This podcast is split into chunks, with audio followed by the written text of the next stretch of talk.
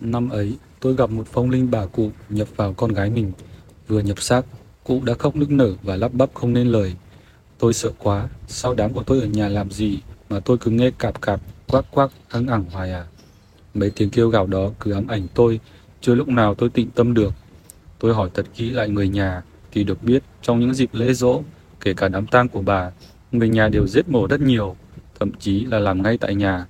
Vì thế mà tâm bà rất khó để được an tịnh, bị ám ảnh mãi bởi những tiếng kêu gào thảm thiết của chúng sinh, bị sát mạng bởi con cháu trong nhà làm để cúng mình.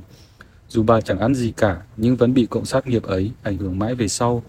Thế nên, mọi dịp lễ trong nhà, có dịp đoàn viên sum họp vui vẻ bên nhau.